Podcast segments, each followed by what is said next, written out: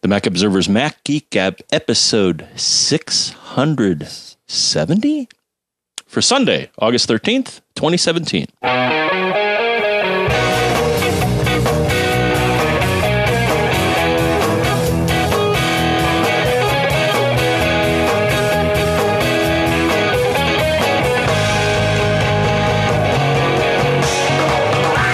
Greetings, folks, and welcome to the Mac Observer's Mac Geek Gab, the show where you send in tips, questions, cool stuff found.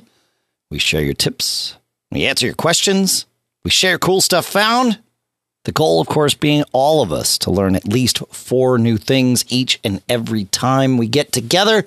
Sponsors for this episode include BB Edit from Barebones Software at barebones.com. We'll talk more about that later. And Eero, uh, the new mesh wireless sensation at Eero, E-E-R-O dot com, where coupon code MGG gets you free overnight shipping if you put it together just so. We'll talk more about that a little bit later here in Durham, New Hampshire. I'm Dave Hamilton.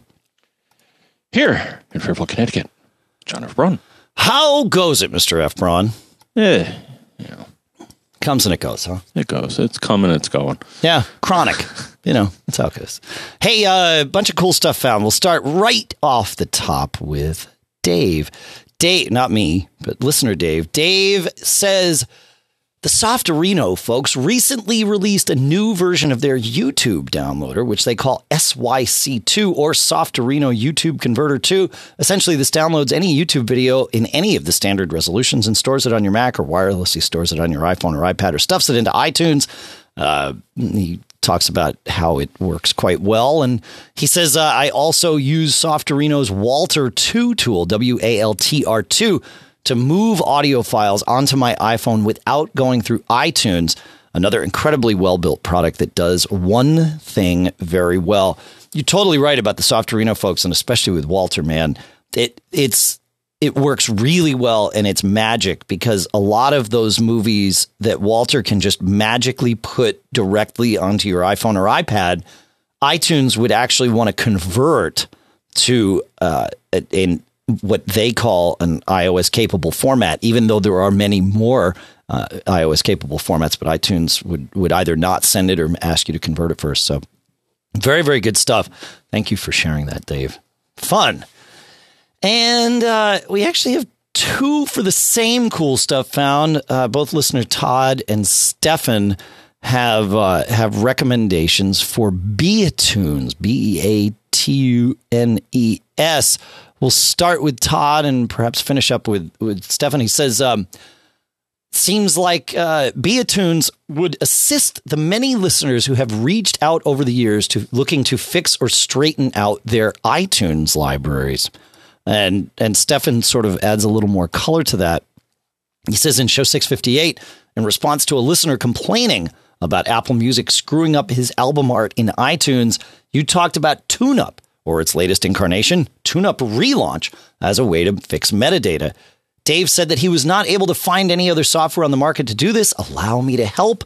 After the original TuneUp's future became questionable, I searched for an alternative and found one with Beatunes, B E A T U N E S, uh, from Tagtrom Industries. The program will not only analyze your iTunes music for various issues, but also build playlists based on criteria like mood, BPM, and other things.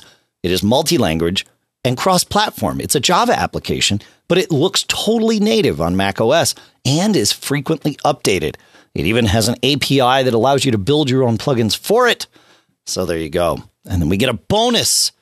Cool stuff found from Stefan. In show 667, a listener looked for a way to tag photos on the iPhone. This prompted me to look for an app as I also wanted this feature. My search tuned up Metagear by Ilya Kustanov. Oh, sorry, I got that wrong uh, Kuznetsov. Uh, this app integrates with Photos where it can. Oh, what did I do to myself? Where it can be called from the editing tools icon of a photo. There you can view, edit, or delete various EXIF and IPTC categories. Tags can be found under keywords. So that's pretty cool. I like both of those. That's good stuff. And Beatunes, pretty good. Hey, um, I, I want to talk while we're right here about this, though, John because um, Stefan mentioned that Beatunes is a Java app. and uh, and Java. We've talked about this on the show a couple of times, but it's worth it bears repeating. A Java app is Java has gotten a bad rap um, for all of the security holes that can exist when you're running Java inside a web browser from a website, uh, because that website could execute nefarious code and all of that stuff. Running a Java application like Beatunes on your Mac is very different from running a Java app in your web browser from, you know, an unknown source. So I, I, I don't have any problem running a Java app. CrashPlan is a Java app, and and and sort of got lumped in with with that whole you know Java bad um, uh, rhetoric that was going on and it's just not. It's it's you run you install the Java engine. It does not make your web browser less secure. It's all good. You have any thoughts to to add some color to that, John? No, I'm fine with Java. You're fine with Java, yeah. I mean, there's one app that I run, um, which I wouldn't need to anymore if I had waited, but the uh, the utility that configures my uh, TP-Link switch. Oh, okay. actually, yeah, a Java app. Yeah. Cool. Um, you also have to do something kind of crazy to get it to run. You have to do some sort of firewall reconfiguration because the way it runs under Windows, which is the expected environment, it's actually a Java app inside of like a Windows exe. It's really weird. Now, now it's um that same switch. You it has a web interface as any switch oh, should. Yeah, well, running an app is just silliness. Sure. yeah, well, for that kind of thing, for something that's a network device that you need to connect to over over the network. Yeah, I agree. I agree. Yeah. Cool. Uh, all right, and then moving onward, TripIt. One of my favorite things. If you travel, uh, you know, I I I talk about traveling a lot on the show, but I don't travel a ton. I mean, maybe I'm on airplanes. These days, it's even less than it used to be, but you know, it's probably three to five times a year. But um, even with that, TripIt and their TripIt Pro service are totally worth it because it, they to, they know all of the they they are hyper focused on delivering all of the things that travelers need, like flight uh, updates. They they keep track of you know delays and alert you to check-ins and all of that stuff. And then they also try to make kind of your in travel experience better. And this week they just added interactive airport maps. So uh, if you're in an airport and you need to find something there, TripIt has tons of airports now in the app and will provide you walking steps step by step walking directions uh, to get you to where you need to go in the airport, which can be super handy and save you a ton of time. Uh, just like GPS with your car, you know, if you're not guessing which is the best path to, to use to get somewhere, that's always a good thing. So I was pretty stoked to see TripIt add that. You use TripIt when you travel, right, John? Nope. Really? Oh. Oh. Nah, never jumped on that bandwagon. Okay. It's a good bandwagon to be on. I, again, I mean, I know you, you know, you, you travel a little bit less than me, but still, when you're doing it. It's just the, the best part about it is I don't know if there's a best part. The sort of the core functionality is you just dump all of your travel reservations into TripIt and it organizes them into trips and keeps everything good. And the way you dump them in is you just forward when you get your hotel confirmation or your airline confirmation or whatever, you just forward it to plans at tripit.com and it aggregates it all and puts it all together and builds a nice little itinerary and schedule that you don't have to think about. So it's pretty awesome. Yeah, good. All right. I will say I'm all electronic in my recent travels. well, so of course now they nice don't to offer, have you on that bandwagon too. Yeah, well, like you know, we did our last uh, train trip. They have a uh, yeah uh, iPhone app where you show them your screen and they somehow know if you paid for a ticket or not, which I think is cool. They don't, know, my flights, they don't know if you paid. Actually, no, they, they do. do. Yeah, they kind of do. No, That's they true. do. It, shows three color bars that. Yeah, yeah, yeah. They're not, they're not scanning the barcode, the barcode, but you're right. The the app still makes it pretty clear that you paid. Yeah. Yeah. And uh, all my flights as of late, I've, you know, used the, uh, yeah, like the, you know, the, the one to Macstock was actually kind of cool. So, you know, I, I didn't even check my bag because I had a small bag because it was sure. a, a, short trip, but, yeah. uh, just you know waltzed right up there, got my uh, you know, scanned my boarding pass, uh, did electronic check in. Um, made them uh, do the touchy feely because I didn't want to go through the radiation. I don't like that electronic part at all. well, you know, sometimes it's good.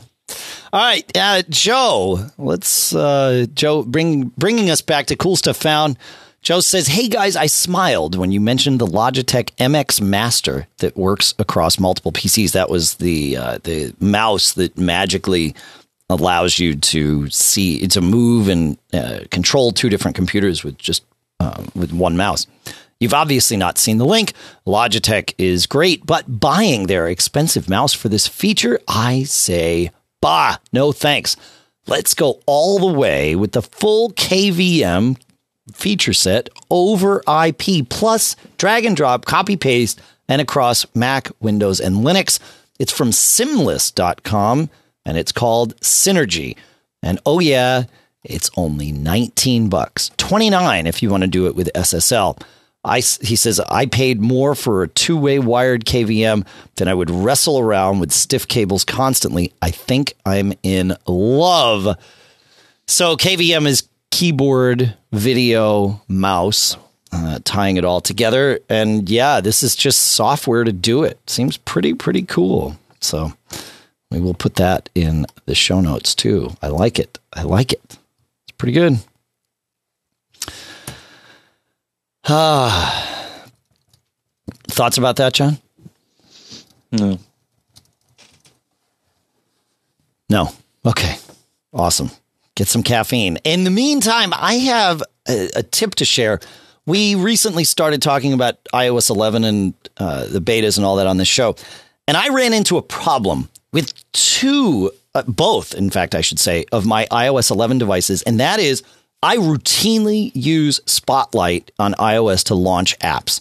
Uh, I do it by, you know, I pull down from the top of the screen, start typing the name of an app, and it, you know, it finds it, and then I launch it. Great.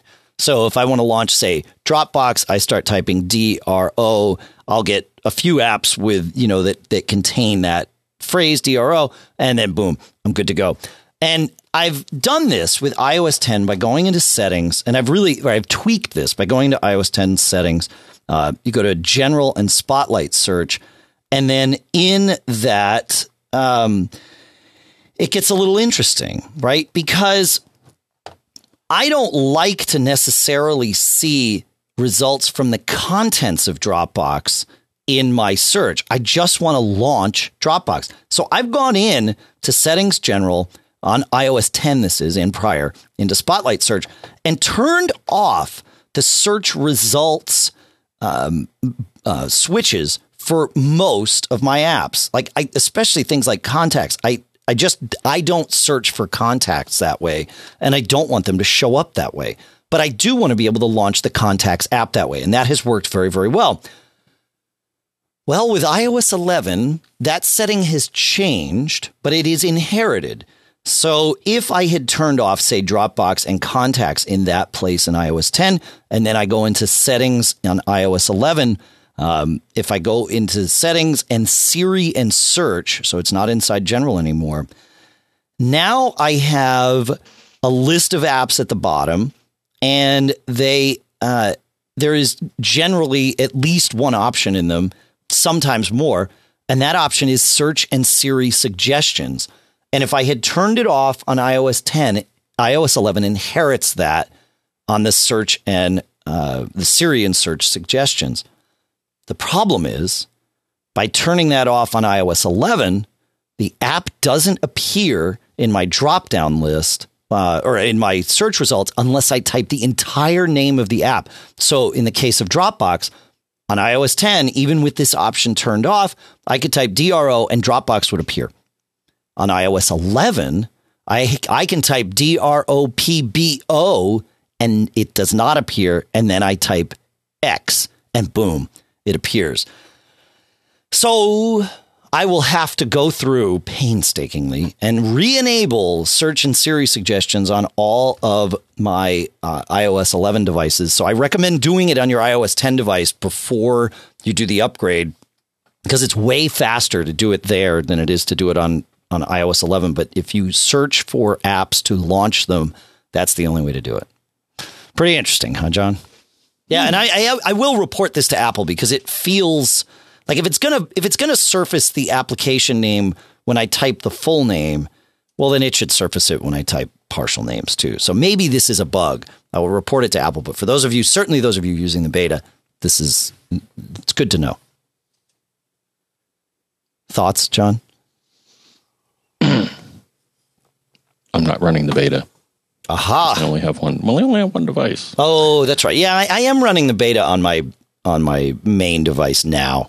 Um, I started with with developer beta five or uh, developer preview five, I guess it's called. So, which is I I believe very very similar, if not the same as public beta four. So, and that setting in iOS 10 to answer the question from Karan in our chat room at macgeekgab.com slash stream is in settings, general spotlight search. So it has moved. So, yes. Anyway, very, very interesting. All right, John.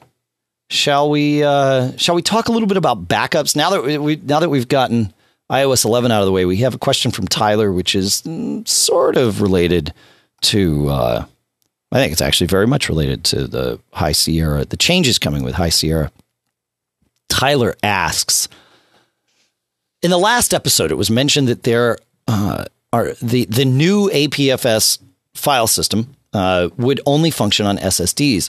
Will this also be true for cloned drives and backup drives? I currently run Time Machine to an Apple Airport and also Time Machine to an external, with clones going to a NAS. All right, so I I, want to I want to kind of go in reverse order of this. I want to address the second part of his question first, and then I want to talk about APFS on non SSDs because I think you've got some experience with that, John. But in terms of this, clones, the way we generally discuss them here, are file copies, right? Where you say, okay, I want to make that drive there look exactly like this drive here. So go and clone or copy all the files. And that's what Carbon Copy Cloner does. That's what Super Duper does. And with that type of file copy, it doesn't matter if the two mediums, the two disks, are of the same format, right? It, it, it just doesn't matter because all we're doing is copying files. Now, both of them need to support the same type of file naming structures and any limitations on one, you know, would, would potentially cause a, a conflict. But in a general sense, it doesn't matter. Um, certainly the format of the disk doesn't matter. Just like you can copy files from your Mac to a Windows formatted thumb drive, same kind of thing here.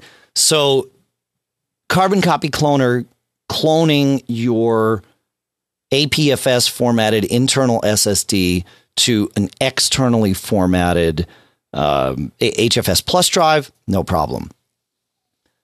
It does get a little weird when you start doing recovery partitions and all of that stuff. And actually, the folks uh, over at Bombich Software have a blog post sort of talking about those nuances, and they're working on High Sierra support. They may have a beta out with it. I, I'm not exactly sure yet, but but even even without that, just doing your normal daily clones, not going to be a problem. Um, and and you know when you're and when you're and then Time Machine, um, Time Machine will be completely rewritten for APFS uh, because of all the sort of differences there. But even then, it's Time Machine essentially does file copies, um, and then it does some hard linking and things like that on the destination. But uh, but it does file copies, and on a NAS drive, if you're backing up either cloning or copying your NAS drive, like very likely isn't APFS or HFS plus. It's whatever format the NAS is, which is often ext3 or ext4 or sometimes BTRFS. Uh, so, you know, it, it, formats don't matter. And generally on a NAS, when you're doing a clone, uh, eh, depending on how you're doing it, you might be doing it to a disk image. You might just be doing it as raw files. And you can do it either way with things like Carbon Copy Cloner. So, uh, before we move on to the other thing, John, thoughts about that part of it that you have to share?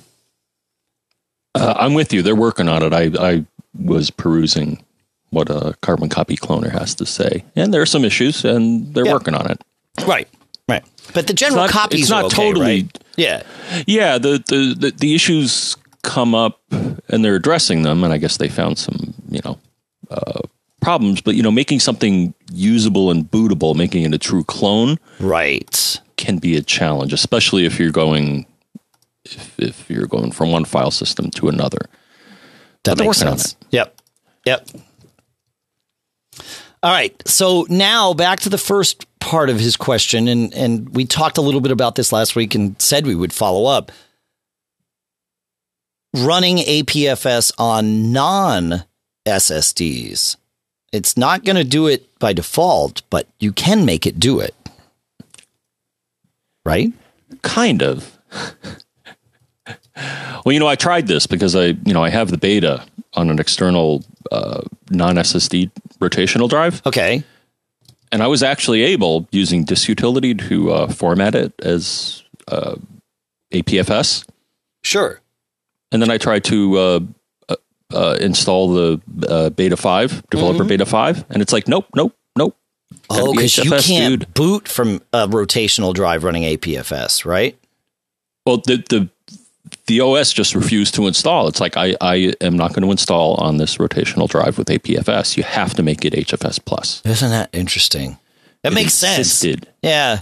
Yeah. Okay. Yeah. The thing is, technically, I don't see why they would enforce. I guess the, the bad things happened. Uh, APFS is probably not optimized for rotational drives, so that's why they say no. Stop it. Don't do this. Well, you know, uh, Jeff Butts and I did a bunch of testing. We talked about it on the show, but back in a, March and April, we did a bunch of testing, performance testing of APFS, and it's not even optimized for SSDs yet. And and I talked with some little birdies at Apple who confirmed that that yeah yeah yeah we have it stable, not fast. So I mean that's good, you know, stable, but not fast. So, um, it, and where it's not fast is in raw transfer speed.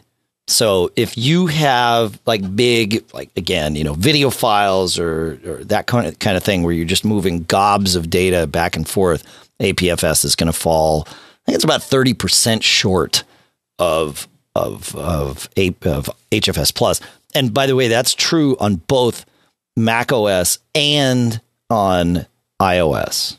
So there you go. Because we're all well, anybody that's running what 10.3.1 and later, uh, including iOS 11, is running APFS on your iPhone and iPad and all that stuff. So, but yes, to to to comment or to share Brian Monroe's comment and support that. Um, he says stable is good, and I totally agree. yeah, and for most of the things that most of us do, we're not like raw speed of the drive is it's really not important. Um, it- it's you know kind of the the speed of things like finder duplications and all of that, where the efficiencies of APFS really really shine, and so stable is good. I agree. Any more thoughts on that, Mr. Braun? Moving on. Moving on. All right, Steve, you want to take you want to take uh, take a run at Steve here, John? Actually, y- you know what I want to do before we go to Steve, because I have a feeling we will go for a while on this. I want to talk about our two sponsors. So our first sponsor today is BB Edit from Bare Bones Software. BB Edit, you know, it's just one of my favorite apps.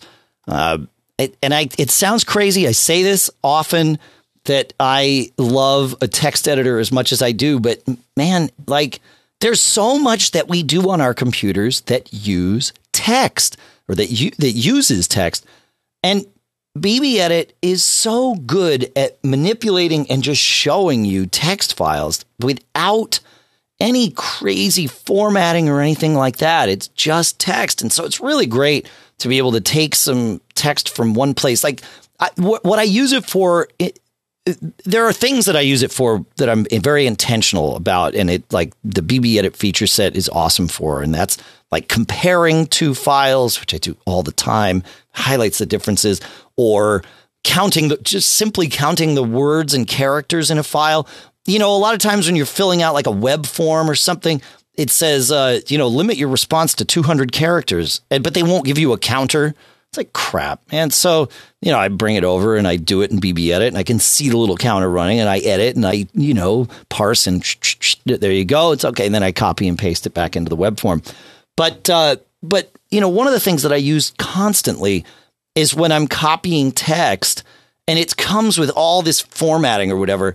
I just do a round trip through BB Edit. I paste it into BB Edit, which only is a text editor. So it just can't even fathom any any of that other formatting. Then I copy it out of BB Edit and I paste it in elsewhere. Really, really handy stuff. You got to check it out.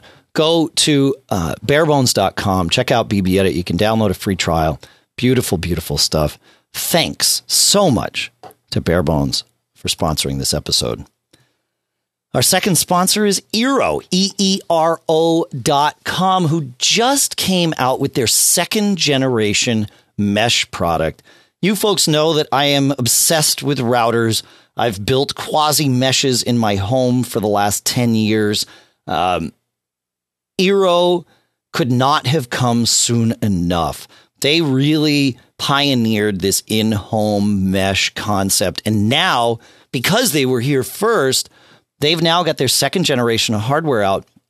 So the second generation of hardware has a, a, a, lot of cool things. First of all, it adds a completely different form factor of device called the beacon, which just plugs into an electrical outlet and still participates in, extends, uh, is a fully blown mesh point, and in fact is even 30% faster than the original Eeros uh, when it's when it's used that way. And then there's the second gen Eero, uh, you know, Ethernet capable base station that could work as uh, as your router or work as a mesh point if you want to do it that way. And this adds a third radio so that you get two five gigahertz radios in in these second gen Eeros plus the one 2.4 gigahertz radio. That means, and it can be dynamically recon, reconfigured. And of course, Eero takes care of all that. You don't have to think about it but it can use that extra radio for the back haul between the devices or for the front haul to your, you know, iPhones and MacBooks and things like that. Very, very cool. Very, very well done. And the second gen Eero adds QoS for your WAN port for that buffer bloat protection. And they are using the best in class algorithm, FQCODEL. I've tried this here. I've got an Eero 2 set up with the beacons going in the office. It is stellar how well it works. And it's just so easy. You just plug this stuff in, it figures it out, and it goes. Really, really well done. Uh, I just put together a piece teaching everyone uh, how to choose the right mesh for you. And it will come as no great surprise, and it has nothing to do with the fact that they're a sponsor. Eero came to the top of that list for me. Again, you can read the article and decide for yourself. Really, really cool stuff. You got to check it out. So here's the deal. They've got a deal for you because you're a Mac Geek Gab listener. So visit Eero.com, E-E-R-O.com. Choose which package you want. You can get one with, you know, two beacons and a base station, or you can get one with three base stations, or you can buy base stations separately. Do, you know, mix and match to whichever one you want. Add it to your cart. Add overnight shipping. They're going to put a charge in for overnight shipping. Don't hit buy yet. Put in the coupon code MGG and once you apply that, that will then make the overnight shipping free. So visit eero.com, E E R O.com, free shipping, add coupon code MGG to get that overnight shipping. You'll have Eero next business day. I was going to say you'll have it tomorrow. You know, somebody will yell at me if I say that. So next business day. That's just how it's going to go because that's how shipping works. Our sincere thanks to Eero for both doing what they do and for sponsoring this episode. All right, John, take it away, man. All right, Steve has something to say, and we got something to say about what Steve has to say. Yeah. But it's a good topic to revisit. It is. So, Steve says, I know you know, but not everyone seems to remember. Always hold down shift and or option when selecting menus. There's many good things hidden in there. He's right about that. For sure. Now, all right, here's where, well, Which menu is Steve now, talking about in particular? Ah, he is talking about the time machine menu. Aha. Which uh, you should have. Um, I think almost everyone has, but it's a it's a little clock with a arrow going in the wrong direction because um, it's going back in time. Isn't that cool? And if you click on that, normally you will see a few options: backup now, enter time machine, and open time machine preferences. Um, what he uh, and then he he goes on, and this is this is where it gets uh, it gets kind of squirrely. Squirrel. Well, no, um, it, it, it, read what he said because it. Well, here's what he says. Yeah. Yes. So yeah, there's some nuances to this. Yeah. Contrary to your assertion, the time machine isn't a real backup since it doesn't verify. Well, it can if you want it to.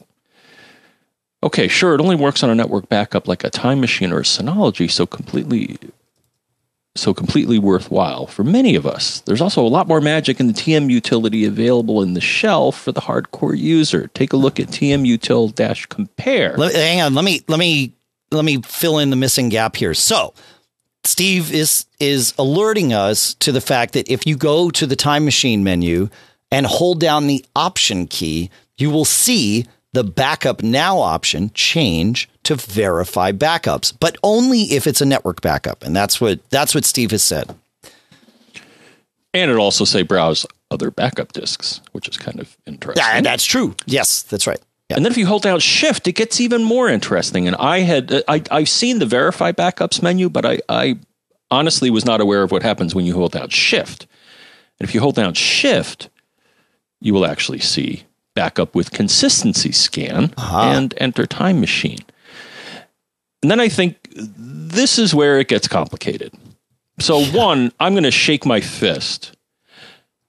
So the thing is, uh, the, Steve interpreted this to mean that it does verification, and he's not wrong. It, it depends on how you want to define verification. Right. So now, first, I want to shake my fist at them because they're using two different terms here. So if you hold down one, it says verify backups, and then the other one says consistency scan. In Apple's world, as far as I can tell, those are the same thing, but they're not doing.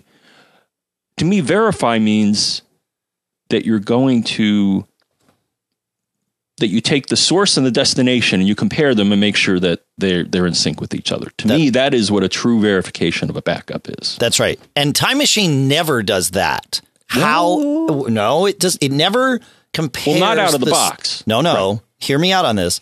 Okay. It never compares the source to the destination. Uh, what what is possible from the command line, maybe, is to compare the backup to the checksum that was made at the time the backup was done. It's still not comparing the source. It never, the, the, near as I can tell, there's nothing in Time Machine that will do that. But since I believe El Capitan, but certainly Sierra, Time Machine does store a checksum. So it could be argued that that's enough of the source data, but it stores it in the backup and then it, it, you can ask it to compare those things, but it never goes back and compares to the source. However, I, th- I think the checksum it actually I think it's recomputing it, and I think it's comparing to what was computed. What was I, computed at the time of the backup, correct? But that's not comparing back to the source. That's comparing to what it did back when it backed up. Two different things. I know it's nuanced, but it, it is important to, to highlight that. But here's the bigger thing before we get lost in those weeds. This verify backups option or backup with consistency scan is only available on network on network drives. Um, now, there's a significant difference between what happens when you back up locally to a direct attached disk and when you back up to a network drive. And the difference is locally, it's just doing a file copy. That's it. I mean, it's and it's doing some hard linking on the on the destination so that it can get things all right. But it it it's just a file copy. There's no interim step. When you back up across a network, there is an interim step, and that interim step is it creates an HFS plus disk image on the destination and then opens that up and stuffs the backups inside it. And that's because Time Machine, at least with Sierra, is built to only work with HFS plus. And since you're as we just discussed, your your NAS drive does isn't HFS plus. This gets it to the point where it is because it can do it all inside this container of a disk image. And you can only do the verification on the network backups. And what that verification is is a file system check of the contents or not the contents but of the structure of that of that disk now here's where this gets a little sideways john because you mentioned that um, that steve discussed the tmutil compare option and that's an interesting one because that goes a lot further than the verification. As you said, it compares checksums, but it can also compare other metadata like like file size, modification time, and things like that. But that too only works on networked backups, near as I can tell. I I want to come back to this topic. Um, we can keep talking about it a little bit here, but I, I, we we will circle back to this after we, John and or I, have tested this with a local time machine backup. Neither one of us keeps local time machine backups, so we don't have one to test. But I will make one and and test this because I want to see if Apple has added any of this tmutil compare functionality to the uh, to the verify backups option because it's possible they have. It's just it's not straightforward to find out because I want to see if tmutil compare will run on a local drive. You know what I mean? I don't think mm-hmm. it does. I, I, um, but that's the that's the question. It's really, really. I wish Apple was much clearer about this, but they're not. Their their knowledge base articles are very, very nebulous about it. Yeah, I guess the place to look. Uh, so I think the takeaway from this is that what you get from the time machine menu is pretty much just verifying the structure is valid. I, I believe that. Right. right. And then if you go to the command line and you run tmutil with certain options, you can get a better feel that the contents are somewhat consistent or consistent with something. You can do additional, but but it's not going to happen from the menu. So I guess that's that's what you can take from this. Well, but but see, that's the thing. We know in the past that was true that the the verify in the menu was only doing this this structure uh, verification. But the weird part is this: tmutil compare from the terminal also only works on network drives. So why is that? Is it because it's not storing any of this checksum information? when it does a local backup. And so it's not there. And and then sort of the follow-up question is, well, if tmutil compare only works on network drives, it's certainly possible that Apple has added some of this tmutil compare functionality to that verify backups thing and it just isn't clear about it. So it's possible that verify backups does more. We're just not sure. And of course, they hide it. You need to use a. Uh, you won't see time machine backups in the console anymore in Sierra. Uh, you have to use something like Consolation or whatever to um, to filter them out and find them. So it's crazy.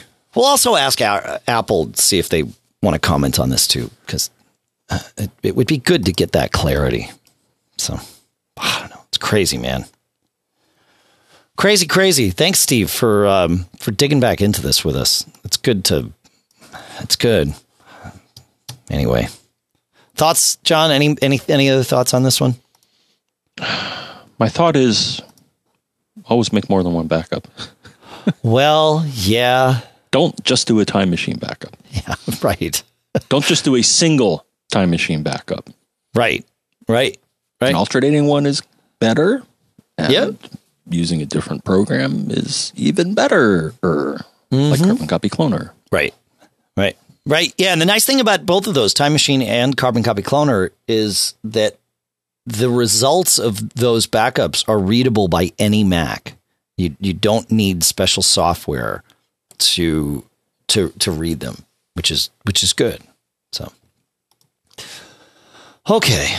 Um all right, let's see. Let's let's move on. Let's see how we do. I'm curious if we'll have time to get to some NAS stuff. We might. Jeremy asks, Jeremy asks, uh, I'm hoping you can help out. I have two Office 365 accounts, one each for two separate businesses with which I'm involved. Let's be outrageously imaginative and imaginative and call them Company A and Company B. In my email clients, I mainly use Apple Mail, but on occasion also Outlook and or AirMail. I have a number of project folders which are under Company A in the side panel. I need to move some of those folders currently in A to B. The move command, when selecting the folder and right clicking icons, does not list Company B as a destination, although it does list existing folders already created in Company B. My questions, therefore number one, how can I move folders and all the emails therein from Company A to Company B? I have tried dragging from one account to the other, and this appears to create a duplicate, although it happened far too quickly for me to believe all the emails have actually been duplicated. Some of them have thousands of emails. Also, in one folder I dragged, some old emails appeared with today's date, but only some. If I do this, will they no longer exist in my company A account? So if I were to cancel my company A account, would the moved emails still exist in company B? And where do the emails actually live? Are they just on the servers or are they stored locally on my Mac? Again, I will go backwards. Uh, when mail is involved and you have it set up by default, uh, your emails will live in both places. And this is true with, with Office 365 accounts and, and IMAP accounts and things like that, that it is a client server relationship and the Mac keeps a local cache, if you will. Uh, but it's a local copy of all of those messages. But if you go into the server and delete one and then let your Mac sync with the server, it will delete it from your Mac too. So just bear that in mind. But yes, the, the, the Mac by default will store copies of, of the messages locally. You can change that if you want. And that's not a bad thing to change, uh, especially if you are someone who travels a lot and you know you don't want to be downloading every single message from all of your archives into uh, into your laptop or something. You can go into mail preferences accounts, go into uh, mailbox behavior. Where is that? You know, Oh, yeah, yeah, yeah. Download attachments and account information is where you can say, look, don't download any here and that sort of thing. You used to be able to control a lot more of this, but Apple takes it away. So that's question number one, um, or that's actually question number three. But in in talking about how to move these messages, uh, the way that I would do it is um, to move the email messages at the message level, not the folder level. So with by that I mean if you have a folder called you know business meetings uh, on company A and you want to move that to company B, go to company B, create a folder called business meetings, and then drag or you know copy and paste but copy and paste gets a little weird but dragging all of the messages so go into the company a business meetings folder select all drag those to the business meetings folder of company B. It may appear that this happens right away. Um, but because it could happen right away locally on your Mac, but it won't happen right away on the server. Again, like I said, Mail creates this client server relationship, and you can go to the window activity window so it's you just go up to the window menu and choose activity. And in the activity window, you will see any of those server operations happening. And you might see one that says it's moving, you know, 1100 messages or something. And, uh, and it'll, it'll, well, it won't let you know when it's done, but it will disappear from the activity window when it's finished. So that's the, uh, that's the way I would do this. Thoughts on that, John? I'm with you that message level is, is preferred because I've had problems in the past.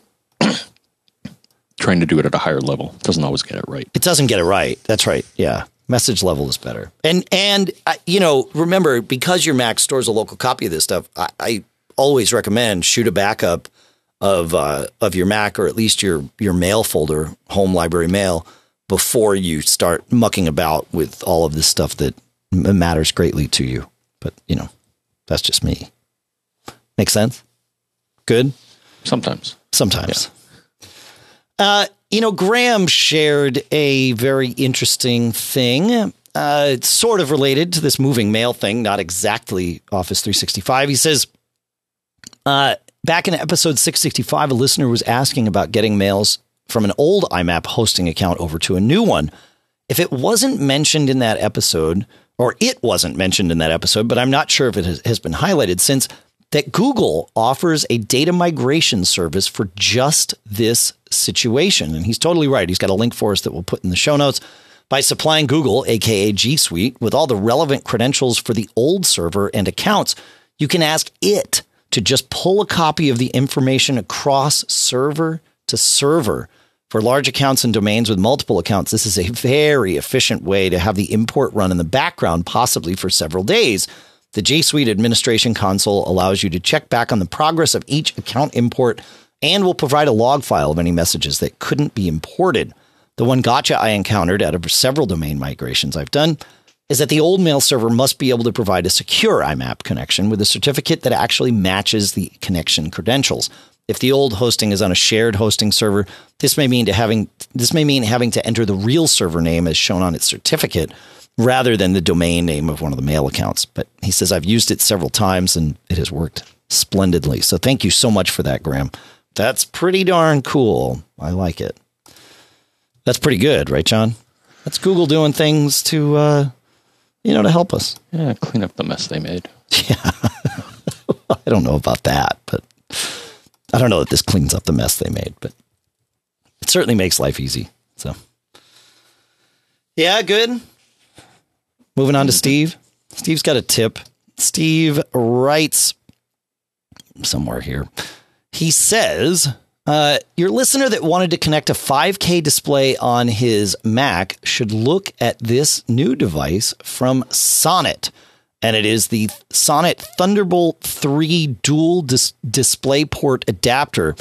And again, as the, or not again, but as the name implies, this is only for Thunderbolt 3 Macs. But what you get is um, you can connect either two 4K displays from a single Thunderbolt 3 port on a Mac, or by using the dual both of the display port ports together. That's how you can connect to a 5K display from your single Thunderbolt 3 uh, port on your Mac or on a Windows machine. That's pretty cool, and I think it's it's relatively ch- cheap, or I should say inexpensive, because um, yeah, it's seventy nine bucks. So, and it's you know it's a pretty straightforward little thing. So, thank you so much, Steve. That's great. I like that. Answers that question. Makes me think maybe I could get another 5K monitor, but I'd need to get a Thunderbolt 3 iMac first, and I don't have one of those yet. Maybe you'll you'll get me one for my birthday, John. Maybe. Oh, the surprise awaits. My, I'm waiting with bated breath. Yeah, good. You want to tell us about your? Uh, you had you had some hard. Actually, we've both had some hard drive issues. Uh, you know, I I will I will tell you about mine briefly because it's very brief. I mentioned in the last show, John, that uh, I was having a problem where this machine was slow when I was running um, iTunes. Well, it turns out the internal drive in this Mac has gone bad. So this is a pre-Fusion Drive 2011 iMac that has a one terabyte SATA drive and uh, I think it's a 256 gig SSD, but it's it's not a Fusion drive. It was not built to be. It was kind of you know came out a little bit before the Fusion drive concept was rolled out, and uh, I tested it with Drive Genius. I tested it with Drive Genius 4, then I upgraded and I tested it with Drive Genius 5, and they both say the same thing that that drive's dead or it has lots and lots of bad spots on it. So now I'm not sure if I'm going to take this machine apart. I've moved all that data to an external drive, but if I were to take this apart, I would not replace the internal spindle drive because why would I want to put another drive in there that someday I'm going to have to replace? Um, it's an iMac, so it's not like it moves around all the time. So I'm not sure if I'm ever going to take that bad drive out, but uh, that's why things were slow. You had a any thoughts on that before you before you tell us what you went through with the bad drive? Because what you went through might be related to you know might help me, might add some color to this. Ah, it could. I'll tell you what I ran into. Okay. But I solved it. So um, sometimes your computer lies to you, or the software lies to you, or it's just misinterpreting what's happening. But um, So I do a carbon copy cloner backup on my Mac Mini, Sure. Um, and I schedule it to run, yeah, every every morning. And I also run Drive Genius, including their component called Drive Pulse, and uh, it runs in the background certain tests, uh, an integrity check, and also a physical check. You know, it'll scan the drive and make sure that you know it can read things. And all of a sudden, it started uh, over the last couple of months. It really started getting cranky. and that it was saying, uh, you know, there's a physical error on your drive. Um, it's a it's a two and a half inch, you know, uh, one of the smaller drives, because I have a whole pile of those. And uh, but you know, it said, um, and it's inside a OWC enclosure, USB three enclosure, uh, one of their inexpensive um, ones that I, I got a while ago, and it kept saying there was a problem with the drive, and I was like, okay, well, you know, I guess that drive's dead. Put in another drive. I, you know, I have four or five of these uh, drives uh, from various computers and other devices, and uh, and it kept reporting saying physical error, physical error, physical error, and I'm like, you know what? It it seems highly unlikely that every drive that I put in here has a physical error. so after like the third drive that I put in there kept reporting that, I'm like, hmm, you know what? Why don't we replace part of the problem here? And part of the problem, as it turns out, was the enclosure. Because I put the drive in a USB 2 enclosure that I had, and the errors went away. No more errors. Oh, all right. So I, I don't know. Uh, and the, the warranty on this particular model of case, I mean, it's inexpensive. Um, Sure. But it was a year, so it was out of warranty. And I don't know if I blew it up or a component failed or something. It could be the cable, it could be the enclosure. It's one of the two. Yeah, things happen. Right. Right. Had a problem. So, uh, Huh.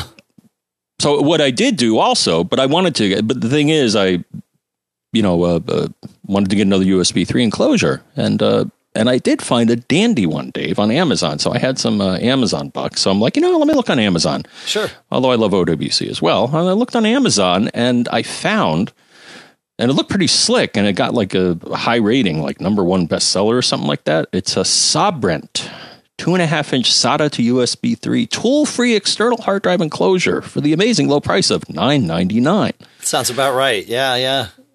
And it also has a, a different, um, uh, the, the cable is different. So, so the OWC one had Wait, a. it uh, comes with a cable for nine ninety nine. Yeah. Wow. Okay, the that's a pretty cable, but here's the weird thing. But the cable, so the, the OWC cable was uh, USB A, I think. Um, Yeah. You know, square, and the other end of it was some wacky flat thing that I really have only seen on the on the OWC case. This one has a USB A to USB A with the additional lines to support USB three, and um, you know, popped in. It's also tool free. You basically just slide the top off, slip your drive in there, and then, you know, it's got little tabs and stuff like that. Whereas the, the other one actually, you know, had two screws. So, I think I know what you're talking about, John. I'm gonna I'm gonna send you a link here by way of our um, chat room because I want you to look at this. But I think the cable you're describing is um, an an A USB A to USB micro B cable, which is sort of that flat thing that is regularly used for USB 3 external hard drive enclosures.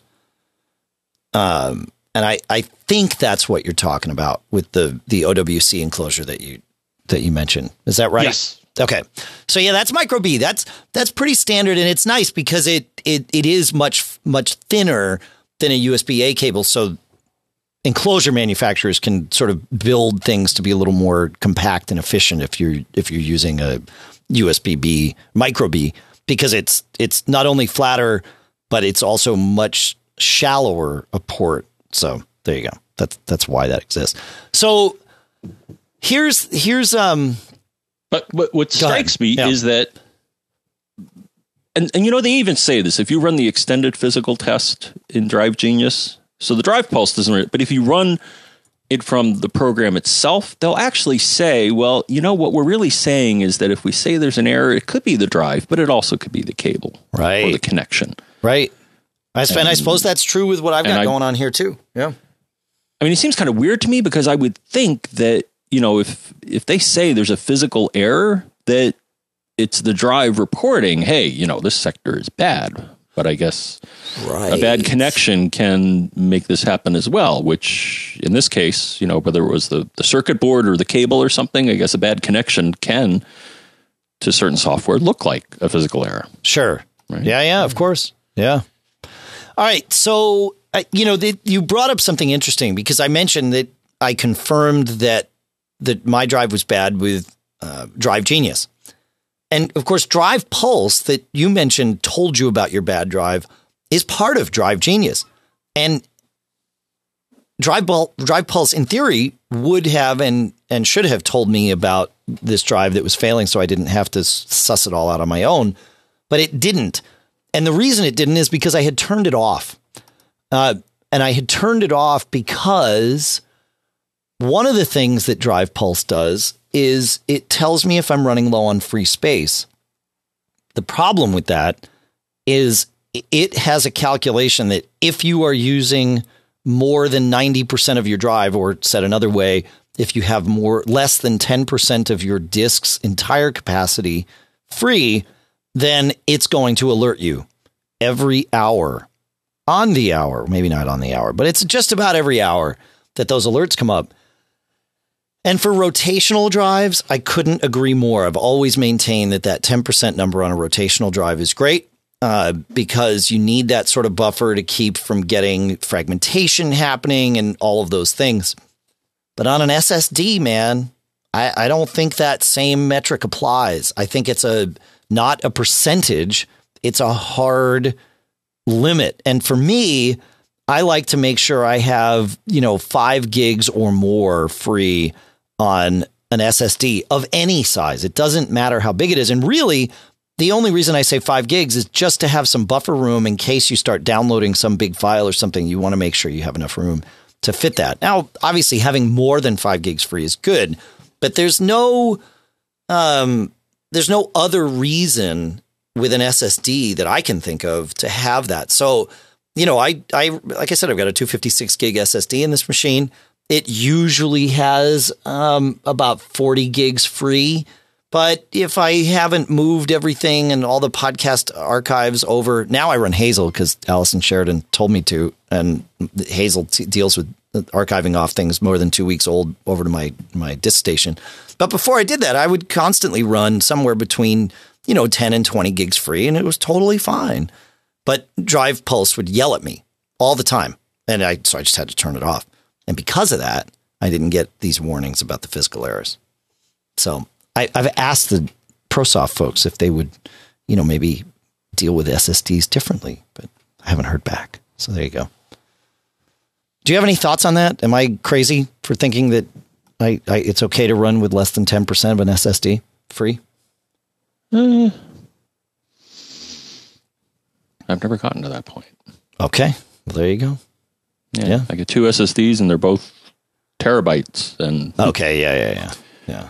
well, I think any drive you want to. Yeah, but to have let, but okay, so even with a terabyte SSD, uh, would you want it to start warning you if you have less than hundred gigs free? That seems crazy to me, Hmm. no.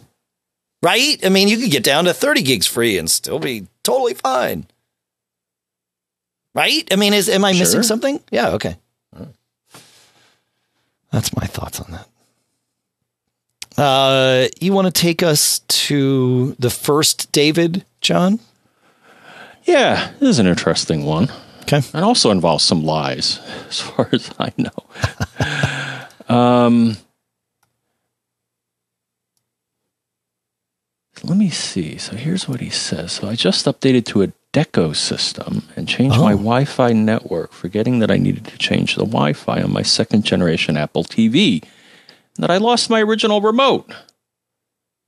Now I can access the Apple TV from my iPhone remote app. I tried this approach, but when I plugged the Apple TV into my MacBook Pro, all it did was blink and I did not see the Apple TV in iTunes. Any thoughts? Then we got an update.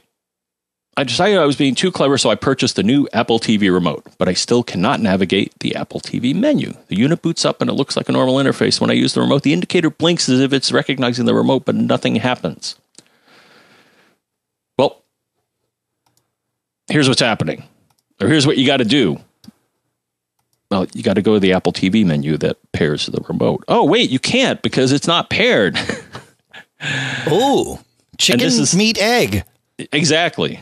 So this is the problem here. So since you're seeing the light flash on the remote uh, on the Apple TV, it, it knows that there's some somebody out there, Right. but it's not paired. So the thing is, there is um, uh, there's a little ditty that Apple publishes here, and the title of the article is "Link or Unlink Your Apple Remote, Aluminum or White, from Your Apple TV." Now, here's where they lie, though. At least that's uh, that's what David told me. So they say what you got to do is hold it, is you want to hold down the menu and the right button for five seconds, and that's what the article says. Uh, he followed up with me and said, "Well, uh, I actually had to hold down the menu and the left button, and that Huh. paired it. So once that happened, um, I guess he's he's in good shape. It can now control his Apple TV again." Yeah, that makes sense. That makes sense. Uh, people in the chat room have another suggestion, John, and that is if you've got an iPhone, use the remote app on your iPhone, uh, or as PJ says. So as Brian Monroe suggested, the iPhone app first, and as did PJ, and then PJ said, or even your Apple Watch, because you can navigate all of the things you need to on your Apple TV with your the remote app on your iPhone. And that pairs that pairs in a different way. So um, it it uh, it shows you a number on the screen and then you type it in and you're good to go. So yeah, there you go. Yes, yes. Good stuff. All right. You want to take us to uh, the second David? I don't even know. I don't think these are the same. We have lots of Davids in the show, and not just Yeah. not just the one that uh, says greetings at the beginning. But yeah, So, David asks a good question here. Gentlemen, I started listening to previous, po- previous podcasts and found one on routers. I recently upgraded to the Synology 2600 AC, and it's working okay, but the wireless in my house in certain spots on the second floor are a bit spotty. I'm looking into Eero, but one thing I don't get would I have to replace my 2600 AC? I use it as my out, outer boundary to the internet via my cable modem. so he uses could I- it as his router, right? Yes. Yeah. Okay. Or could I just turn off the 2600 AC wireless and use the Eero just for the wireless and not for the other features? That being the case, is Eero overkill since I would be using only the wireless mesh and Ethernet backhaul? And might a different solution be better? Or does the mesh? Oh, and might a different solution be better? Um, look forward to your input. I'll give you some input. Okay. The thing is, I, in my humble opinion, and you have an opinion on this too, Dave. I do. I don't. I don't see your follow up here, but um, one thing that I would try, I, uh, I think Eero may be overkill for this. Well, I I don't disagree with that actually. Uh, I mean, it You can are certainly do it, and I, I we actually have listeners doing it, and it's blissful, right? Because you get the routing capabilities and and like Cloud Station and all of the great stuff that you already have in the RT twenty six hundred AC, and then you get the meshing capabilities of of Eero, and that's pretty awesome.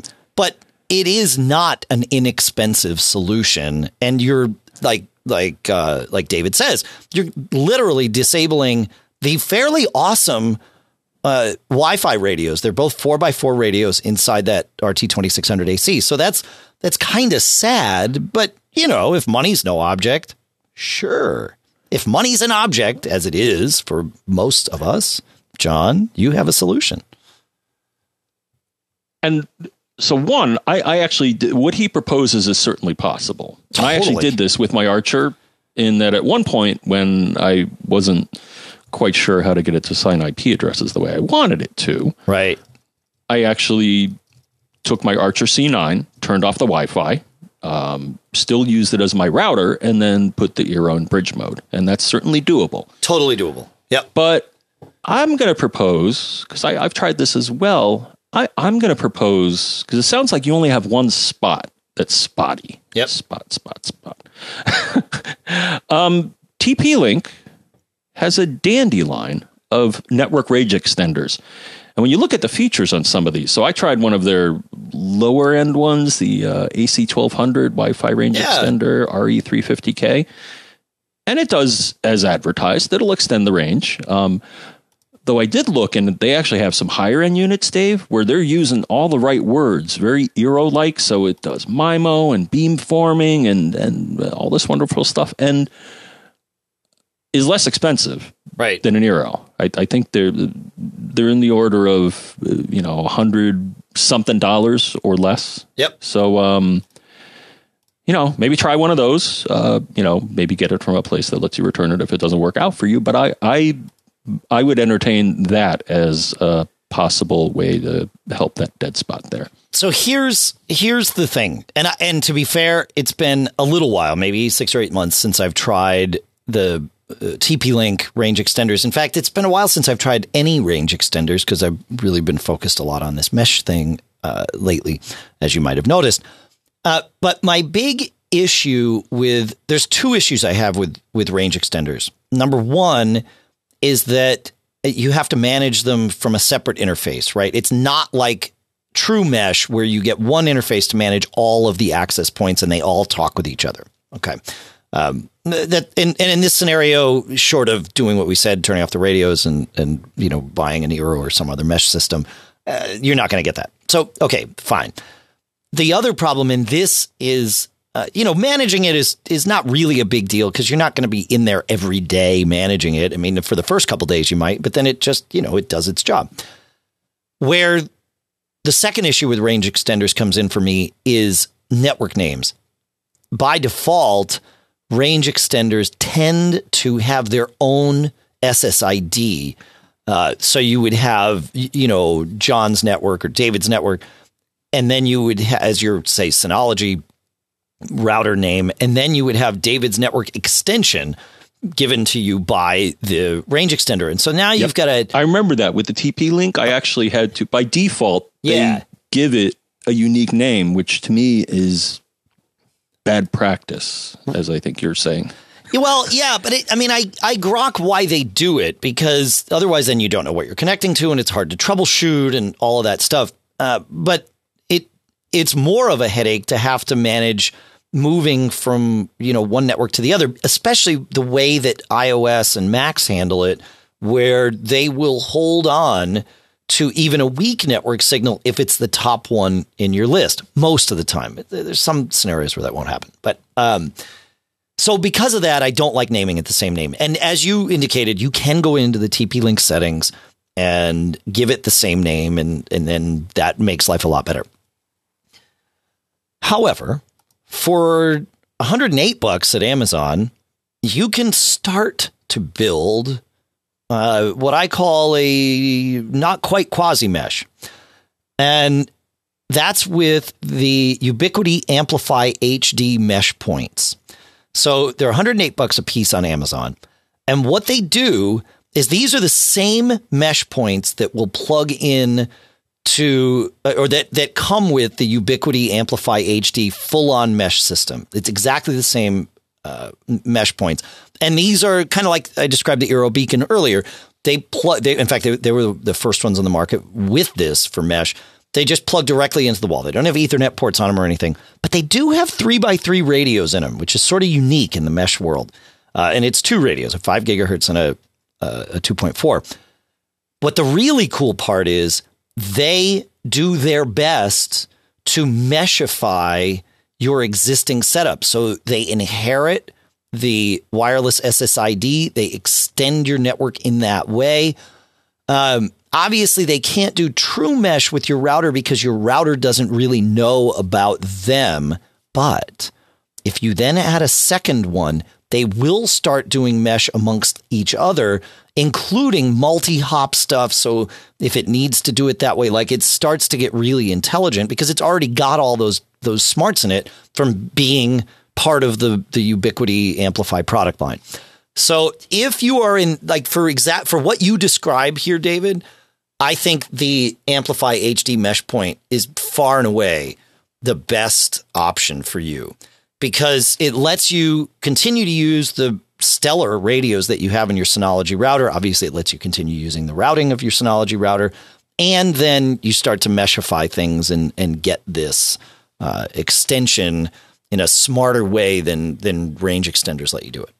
So that's my, uh, you know, that's my thoughts on this. It's fun stuff. Right? Good?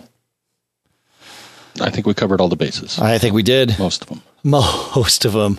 Uh, you know, while we're here, uh, let's have uh, let's have JP answer, ask his question so that we can we can It's answer it for him. Uh, calling with a Eero question. I would love nothing more than to start dumping the Apple airports now that they are no longer supported. And in fact, uh, I found that uh, my extreme base station was fouling up my network at my house in Maine. And uh, once I took it out of the uh, system, everything is working flawlessly. Uh, and I was blaming my ISP, but in fact, it was the culprit was the Airport Extreme, which just stuns me because it was brand new. Anyway, um, I have Cat six in my house. Uh, I wire it to every room, and then I plug in a uh, formerly an Airport Express uh, and extend the network uh, hardwire wise. Can I do that with the Eero nodes? I know not the uh, repeaters, but the uh, you know the originals, the disc sized with. I believe they have Ethernet ports. Can I can I set it up the same way as I did before, or do Eeros only work uh, wirelessly to each other? And then, secondly, what do I do about uh, the lack of USB printing on the uh, Eero? Let me know. Thanks. Yeah, of course. You Cut bet. You are cut off. Um, yeah. So what you are asking, the answer is yes. You can do this with the Eero. Uh, what you are asking is, does the Eero support Ethernet backhaul? Backhaul being the communication between all of the mesh points uh, amongst themselves.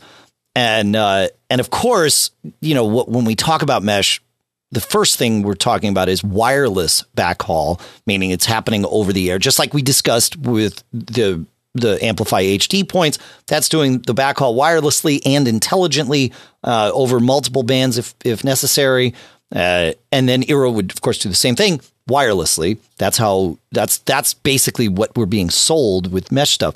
But Ethernet backhaul is going to be way more efficient in 99% of the scenarios if you have it in your walls, and you do. So Eero uh, will support that. I will say this: not all of the mesh products out there support it. Orbi is the Netgear Orbi is the first one that comes to mind that does not support Ethernet backhaul. And this is actually why I wrote a couple of weeks ago. I wrote an article called "How to Choose Your Mesh Network," and and I talk through each of these things so that for those of you that have Ethernet in your walls, you want to consider that before you you buy a mesh so that you're getting the right one uh, to maximize what you have. So I'll put a link to that in the show notes. But the the short answer is yeah, Eero will do it. Here's the bad answer: Eero's Ethernet supports do not let you connect a printer or anything. Those are ports for diagnostic purposes only and really non-functional for you. Um, the good news is though, you have an airport that you could do this with. If you turn off its wireless radios and put it into bridge mode, it could still be a print server for you pretty much anywhere you want. So that maybe that's the uh, maybe that's the answer. Uh, thoughts, John? Hmm. No. Yes. Uh, Brian Monroe is uh, is correcting me. He's saying USB ports. You mean not Ethernet ports? And it's possible I misspoke. So the Ethernet ports on the Eeros are fully functional and can be used for wireless backhaul. The USB port on the Eero is not functional for you. Uh, you can't plug a drive or a printer into it. So if I screwed that up, uh, my apologies. And also thank you to Brian Monroe for catching it so that I didn't leave you all hanging for a week. yeah, all right. We've got time. Yeah, you know what? Let's stick with the um, the networking stuff here. We'll, we'll jump to listener Mike, who asks. Uh, I'm having problems with my video data phone service. I'm hoping you can suggest a solution. For years, my house was wired. Uh, the cable came into the house in the basement. It was split there. One path went right up to TV one. The second path went to the opposite end of the house to the attic uh, off a second splitter. And then another path went to TV two. Um, and uh, he says there was a phone jack and two printers wired off of this second path. Lately, he says my data and phone service is dropping out. The TV signal was never impacted. I could usually recover data and phone by waiting several minutes or, at worst, resetting the modem with a paperclip. Sometimes this would happen as often as five times an hour. Uh, the current explanation from my provider is that the signal to the modem is too weak and out of spec. They suggested moving the cable modem to a shorter run. As a temporary test, I moved the cable modem down off of less splitters, uh, and it seems to work. We haven't lost data or phone yet. The shorter cable run to the modem might be the solution. However, not having the phone base station, because now that is not the because the phone base station comes off the modem, uh, not having that where we liked it is a major inconvenience. Not to mention that now my printers and such on the second floor are offline. So, uh, yeah, it, it, certainly a weak signal will affect your cable modem differently than it will affect your TVs. I've seen that too because it, it really needs your cable modem needs a signal in both directions to be very rock solid. And your TV, well, it will use a bidirectional signal, or some of them will. Uh, it's not the, the the needs are different. It's a different setup. So, um, getting a new modem might have solved this because it's possible. Modems, you know, they heat up, and I have seen them sort of get weaker over time, uh, especially with that ability to send data back over less than ideal cables. Um, here's the thing now that you've got the modem downstairs and you don't have Ethernet anymore up in the office where it used to be on the longer run. Um, I think MoCA is going to be your friend. You have existing coax going to the office, and uh, and MoCA will let you effectively send an Ethernet signal over your coax. It can live right alongside your TV signals and your cable data modem signals. It, it's totally separate. It uses a different channel range, so it just doesn't get in the way and it's a uh, it's a beautiful thing. So I think that might solve it, and then that lets you kind of put your cable modem uh, where you might want it, and hopefully get your phone service back and working too. Thoughts about that, John? I thought you were going to send me some MoCA stuff. I don't have I haven't tried it yet because I send you. Yeah, yeah. Oh, I thought I thought you did. Oh, I, I can put you in. I'll put you in touch with the the MoCA folks. Yeah, that'd be good. Yeah, because I do have um, yeah, I have F connectors on uh yeah in this room and downstairs and all that. So uh, right. Uh, oh yeah, so you could effectively do wireless wired Ethernet backhaul with your network over MoCA, which is what I'm doing actually in the house. Yeah. Yeah.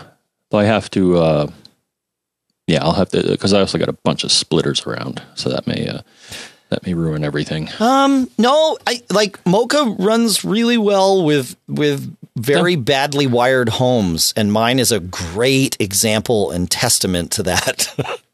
so, yeah, yeah, I mean, it, it, you might, but it might be worth getting, you know, some better splitters. It's also definitely worth, and I'll put, I'll put a um a link to my favorite MoCA. Uh, there's really only one vendor to use, and that's Actiontec.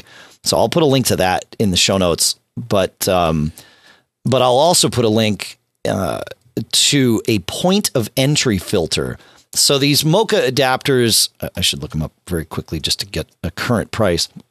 These MoCA adapters, it's 150 bucks for the pair. This is bonded MoCA 2, so it's going to run many channels. And like I said, I've got crappy wiring in my house. I get about 800 megabits a second.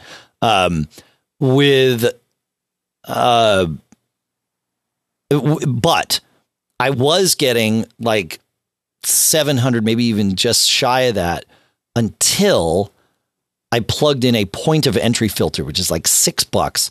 And you put it literally at the point where coax enters your house.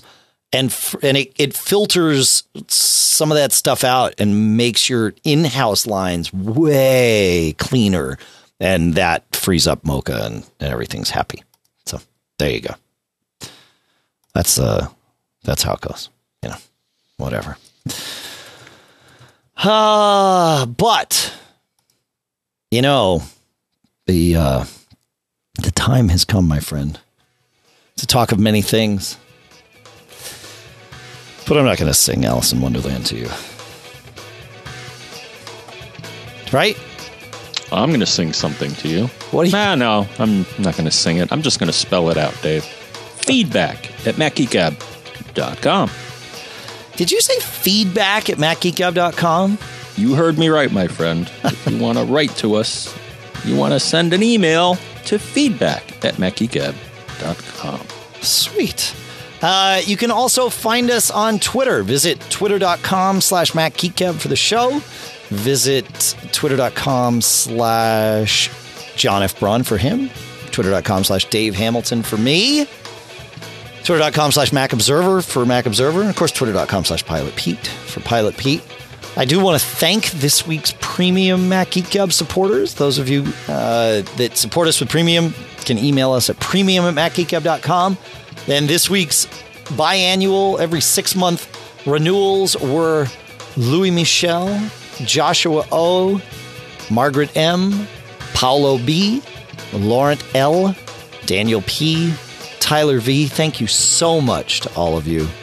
And then uh, our monthly $10 renewals that came in this week were James B, David G, John G, James C, Paul M, Joe S, Sebastian K, Mark R, and JC. Thank you to all of you. It really means a lot to us to have your direct support, and it really helps out. So thank you, thank you, thank you. I want to thank CacheFly, John, C A C H E F L Y dot com, for providing all the bandwidth to get the show from us to you. Anybody you want to thank, John? I'm always doing all the thanking here, but you know, you're here too. Not at the moment. Not at the moment. All right. Say thanks to all our listeners. Thank you for listening. There it is. It's that simple. Yeah, it really, and it does. Like being a listener makes a huge difference for us. Not only do you, uh, you just you know get the the value that we were able to share with this show, but you can contribute to that value by sharing tips or and really asking questions is is a huge contribution to the show. So it all really really helps out. Uh, of course, I want to thank our sponsors in this episode, Eero, E-E-R-O.com, where coupon code MGG saves you uh, on free overnight shipping. Barebones software at barebones.com, the makers of BBEdit. Smile at smilesoftware.com slash geek. And Other World Computing at macsales.com.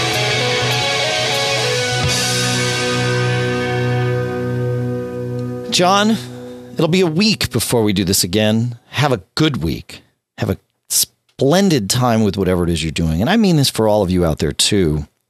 But please follow these three easy words. Don't get caught. Made up. See you next time.